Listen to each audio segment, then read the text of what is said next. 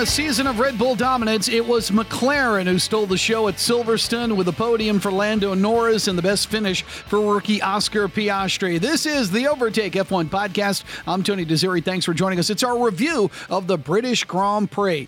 Coming up in this episode, we'll go over the Grand Prix, give our team report cards for all 10 teams on the grid, and then, of course, we'll talk about the big news of Daniel Ricciardo returning to Formula One. Out goes Nyck de Vries, in comes Danny Ric. But before we get started, once again, thanks for listening, and I hope you'll subscribe to the podcast. Leave us a five star review if you like what we've been doing. If you've been listening to a number of episodes, it really does help us in promotion and, of course, in the algorithms. So we do appreciate any support that you could give us.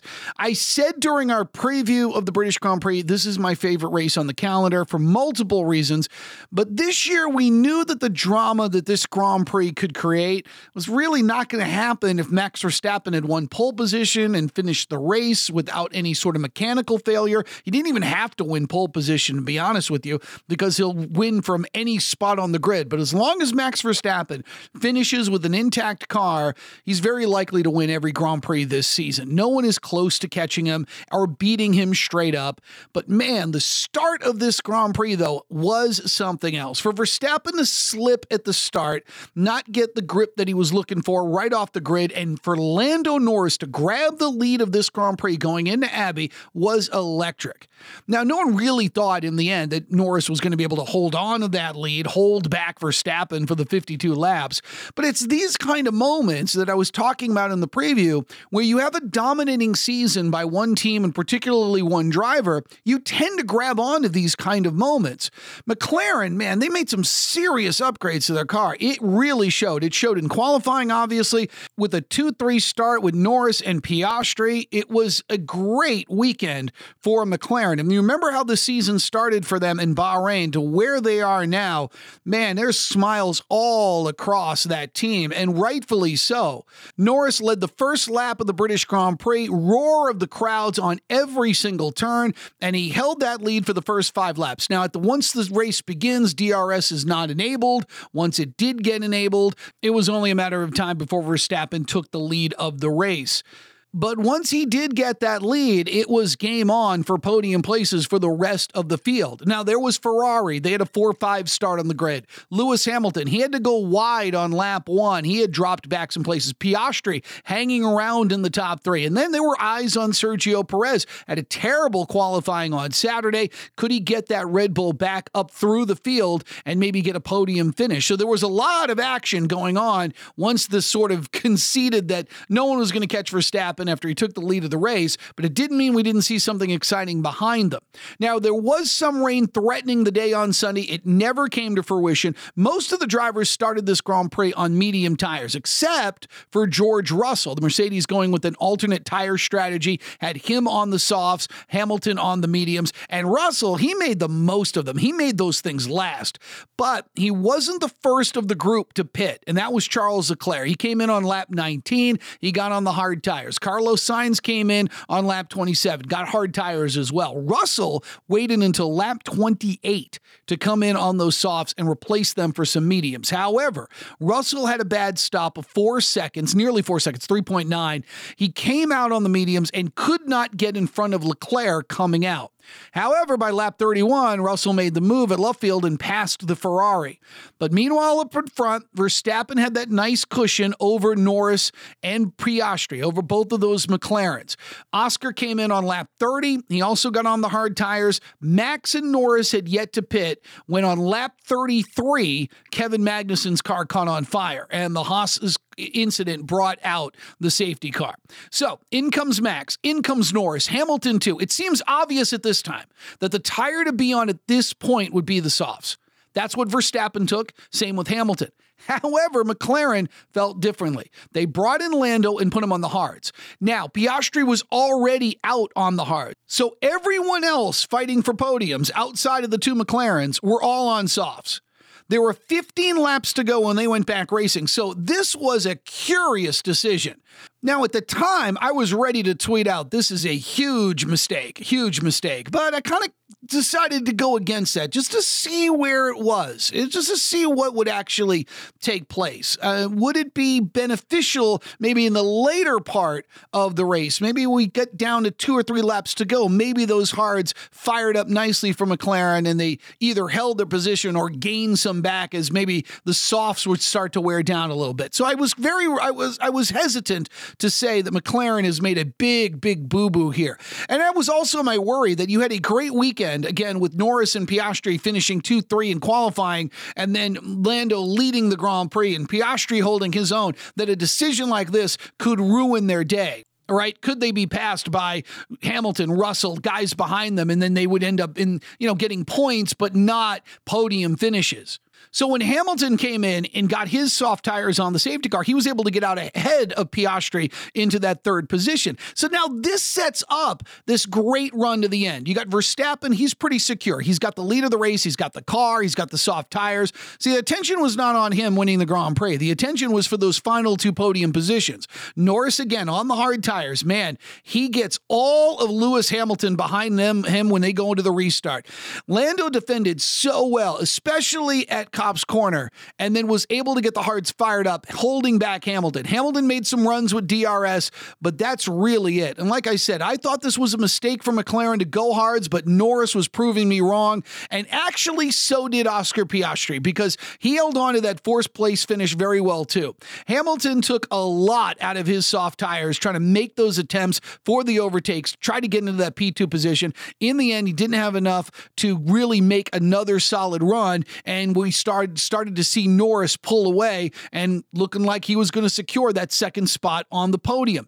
Now, behind those leaders, right? While while a lot of attention was on Hamilton trying to make that move, Piastri in fourth, Russell is riding in P5. Behind them, there was a lot of action going on. You had Sergio Perez moving up the field, Alex Albon in the Williams showing some really good pace getting into the top 10. The Ferraris, however, were slipping back. They were getting passed.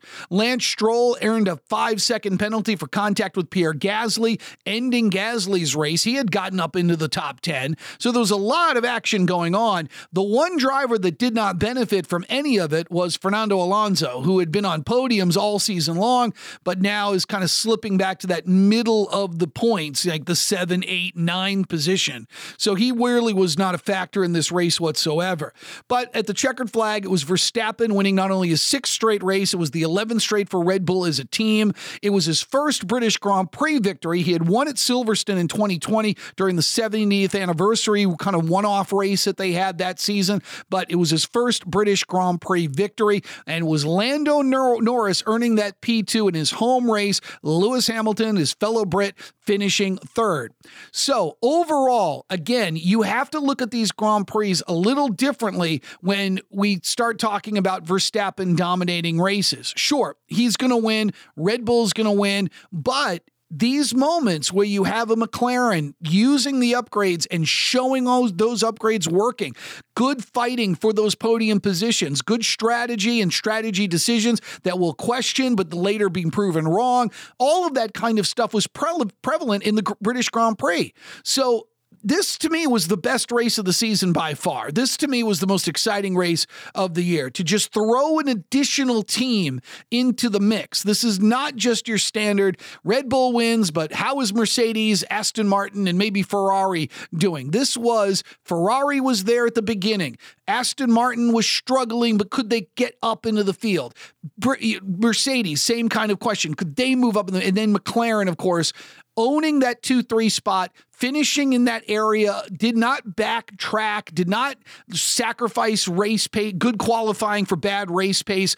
All of those things were on display for this Grand Prix. So, I know a lot of people are starting to tune out. Some newbies are starting to tune out of the Formula One season. And I, have been arguing, don't, you know, hang with it. I know it's a dominating season. I can sell you on the dominating season as historic. But I understand, especially people in America, they get up early on Sunday to watch these Grand Prix and they're getting the same winner every single weekend.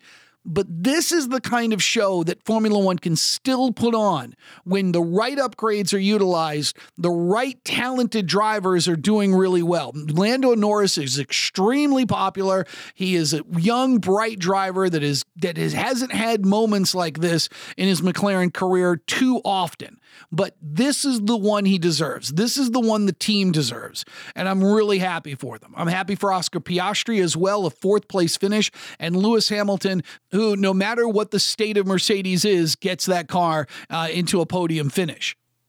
All right, so let's go over the team report cards and then we'll talk about Daniel Ricciardo and his return to Formula One. Let's start with Red Bull. It's a B plus. Uh, of course, Max Verstappen winning again. It means the day was fantastic. But Sergio Perez did not get out of Q1 on Saturday and he finished sixth. All right, so this is 11 wins in a row for the team. Verstappen wins his first British Grand Prix and his second race at Silverstone. But Perez is still having some issues here and they need to be ironed out. Christian Horner said afterward the team is totally supporting him, but as we'll talk about with Daniel Ricciardo returning to Formula One, he might have been sent a message. So I can't give them an A because Perez did not do his part to be up there with Max Verstappen, but Verstappen winning. Obviously, it's a good day for Red Bull. For Mercedes, I gave them an A minus. It's a podium finish for Lewis Hamilton. It's a P5 for George Russell. You had three of the British drivers finishing in the top five. That's a great British Grand Prix. But the combination, it, it keeps them that combination keeps them solidified for second in the constructors' standings. Hamilton went on the soft tires during the safety car. He could not get past Norris for second. As hard as he tried, he lit those tires up trying to be aggressive.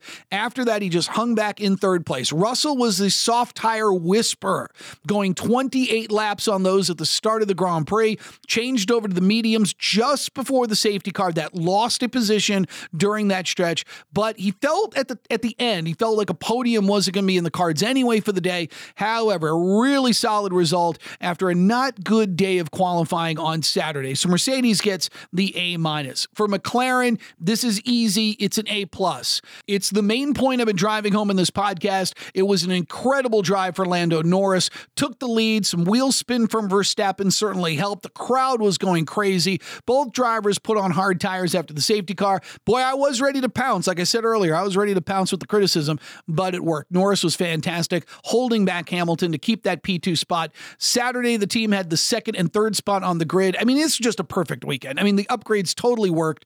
And again, remember how awful the season started for both of them in Bahrain, and everyone's shaking their head. Zak Brown didn't have any answers, and now it's all smiles around for McLaren. As for Aston Martin, it's a D. Fernando Alonso finishing seventh, so the team did get some points. He started ninth. The pace was really not there for his liking.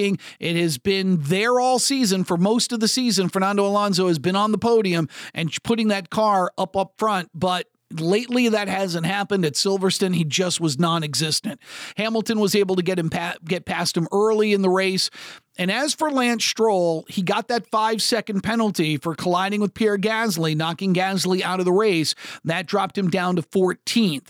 The team did get six points. That is three more than Ferrari, because speaking of the Scuderia, I gave them a D as well. They were 4 5 on the grid at the start of this thing. They ended up in the back end of the points. Charles Leclerc finishing ninth, Carlos Sainz 10th. Leclerc started on mediums after he pitted for the hards. That didn't really work out for him. Uh, they went on mediums again. That didn't help either. He gets a P9. Sainz better on the hard tires, but they, it came before the safety car, and he couldn't really race with cars that had fresher and softer tires. So it was a it was a conservative call for Ferrari. They got their drivers in early. I kind of understand why they were doing that. But then when the safety car occurred, they just couldn't get into a groove where they could compete as cars were racing for position. Alfa Romeo, I gave them a C minus. I know the team didn't get any points at all, but for Valtteri Bottas to start 20th and earn a 12th place finish, that wasn't all that bad. Zhou Guanyu finished 15th, had some brake duct troubles, pitted just before the safety car, needed to pit again.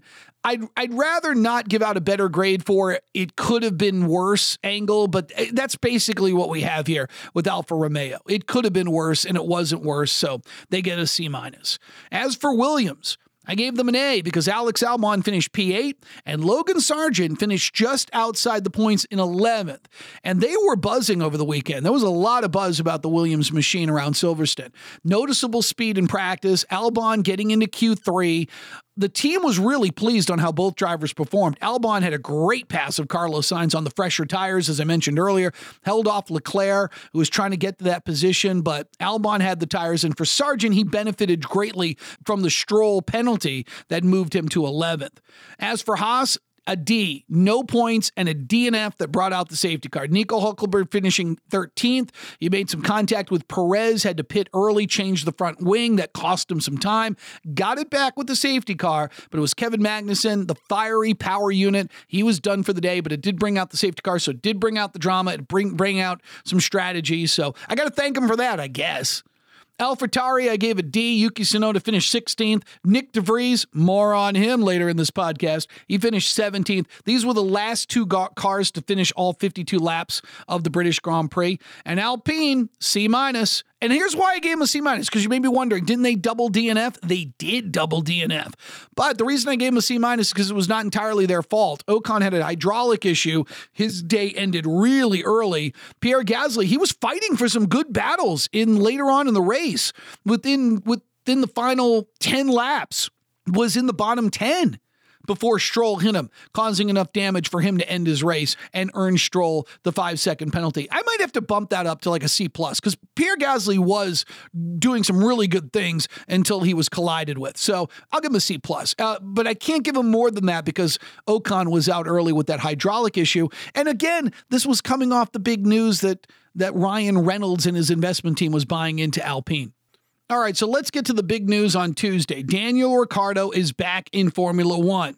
Let go of let go by McLaren last year after he left Renault for McLaren after leaving Red Bull for Renault. The very popular, fun loving, charismatic Daniel Ricciardo will be behind the wheel of an AlphaTauri when they go to Budapest. He replaces Nyck de Vries, who will not have a chance to run in the Dutch Grand Prix in Zandvoort later on this season. He is out during his rookie season. He was hired after a brilliant showing at Monza last year, where he replaced Alex Albon in the Williams. He beat out Nicholas Latifi. I know, I know, save it. But nevertheless, that raised his profile enough that Helmut Marko wanted to put him in the AlphaTauri seat next to Yuki Tsunoda. And it did not work out. And Daniel Ricciardo played this right. He went back to Red Bull, became a reserve driver, and kind of was wondering where that might lead. You know, take a break, get your mindset, do some simulator work, stay in the game any way you can stay in the game and see if there's some openings. Don't jump at the first opportunity don't necessarily take a ride where eh, with a team you don't want to be a part of, but the AlphaTauri seat could lead back to the Red Bull seat, and he knows that. So Daniel Ricciardo played this correctly. Stay in the game as much as you can. But what about their treatment of Nyck de Vries? Well, we know this Red Bull is harsh. They are a harsh team to race for because they will get you out of that car as fast as they put you into that car. You got Alex Albon, Daniel Kvyat, Brendan Hartley, Pierre Gasly, you name it. Now it's Nyck de Vries. He is on that list of short lived Red Bull drivers, Red Bull team drivers that have been out of their rides. And, and AlphaTauri just did not have the patience to grow Nyck de Vries in that seat. You might see that in other teams. Like, for example, Logan Sargeant at Williams. They might see a more dedicated team to grow Logan Sargeant and see what his potential could be. But you're not going to be seeing that at Red Bull. And they have now an opportunity to put Daniel Ricciardo back into Formula One, and it's not too much of a stretch to point to Checo in the two seat on the main team. As we mentioned earlier, Sergio Perez is struggling a bit. And this could be the wake up call that they're looking to give Sergio Perez. Daniel Ricciardo, a man who competed for a world championships, got a number of Grand Prix victories, is over there at AlphaTauri. And if you don't think we'll reunite him and Max Verstappen at some point, you're sadly mistaken. So there's some layers to this that show, again, Red Bull just being Red Bull. This is what they do. This shouldn't be that surprising. But two, getting Daniel Ricciardo back behind the wheel of a Formula One car benefits them through his charisma and popularity, but it also means that they could be planning some bigger things for him if Checo doesn't really work out. Now, do I feel bad for Nyck de Vries? Sure. I mean, anytime a rookie driver who earns his Formula One dream and sees it over 10 races into the season, I'm not exactly happy for him because I know how cutthroat this business is. I mean, think about it for a second. I mean, Nyck de Vries is going to be in an inner circle and he is an experienced Formula One driver, but we also know that this is a ruthless business. He may never get behind the wheel of a Formula One car again. That is a possibility. And when you spend your whole life gearing towards that goal and you've had that goal and it's taken away from you because you made a decision to go with a team that has done this in the past to its drivers, this should have been on the radar for Nyck de Vries. He should have been able to say, look, I'd love to race in the Red Bull machine. I got a lot of confidence in myself, but I also know that if I don't perform, they are quick on the trigger rather than other teams that may want to see me grow into that role, right? And that's the that's the sort of scale that I'm measuring this against. Nyck de Vries knew what he was getting into. His team knew what he was getting into, signing up to be part of the Red Bull Racing family. But also, on the other hand, 10 races and you cut him on a B team? That is crazy. That is crazy. But we also understand what Red Bull is doing. The big picture is always going to be making sure that that team, whoever is Max Verstappen's teammate, right, is capable of producing constructors' championships year in and year out. Right now, Max Verstappen could win the constructors on his own, but that's not the formula for success in Formula One years in and year out, right? That's not the way you do it. You do it by having a solid team. Of course, you want individual champions. Of course, Max Verstappen is going to win multiple titles during his career, but it's not always guaranteed that that driver wins constructors championships if the teammate is failing to deliver solid results. So is this a wake up call for Sergio Perez? It sure is. Is it a gift to have Daniel Ricciardo back in Formula One? Of course it is. Is it tough for Nyck de Vries to be out of a ride 10 races in? Of course. But all of these things should not have been too surprising given the warnings they gave de Vries to make sure you keep up with Yuki Tsunoda. And by the way, Tsunoda didn't have a good finish at Silverstone, as I mentioned earlier in the team report card, but he has had a solid year. He is hovering around that 10th, 11th, 12th position. And I think that that's why other drivers have said, you know, hey, the surprise of the year is Yuki Tsunoda and how good he is performing this year. You know, you got to dig into the numbers a little bit, but I've been saying it all season. I think Yuki Tsunoda is having a fantastic season. And it's clear that he benefited from having a guy under him rather than being under someone someone else, like under Pierre Gasly before Gasly moved on to Alpine. But Daniel Ricciardo is back in Formula One. It does come at a cost. I feel bad because again, I can only imagine being a a driver getting your first you know go around Formula One, and you look on the calendar and there's a home date for you, and now he's not going to be participating in that. That's got to be crushing, absolutely crushing. And also the idea that you know you can get to the highest form of motorsports in the world and it can be taken away from you and you don't necessarily have a path to get back. But again, Daniel Ricciardo back in Formula One, and we will see him race in the AlphaTauri in Budapest in just a couple of weeks. We will have a preview of that race coming up just prior to the weekend in Hungary. All right, if you'd like to reach me, you can do so on Twitter at Tony D Radio. You can email this podcast at Tony D Radio Show at yahoo.com. If you have any questions about Formula One, I'd be more than happy to answer them for you on this podcast. Again, we'll be back uh, in about a week and a half or so for our preview of the Hungarian Grand Prix from Budapest. I'm Tony Desiri. Thanks for listening. Don't forget, leave us a five star review and subscribe to the podcast. It is the Overtake F1 podcast.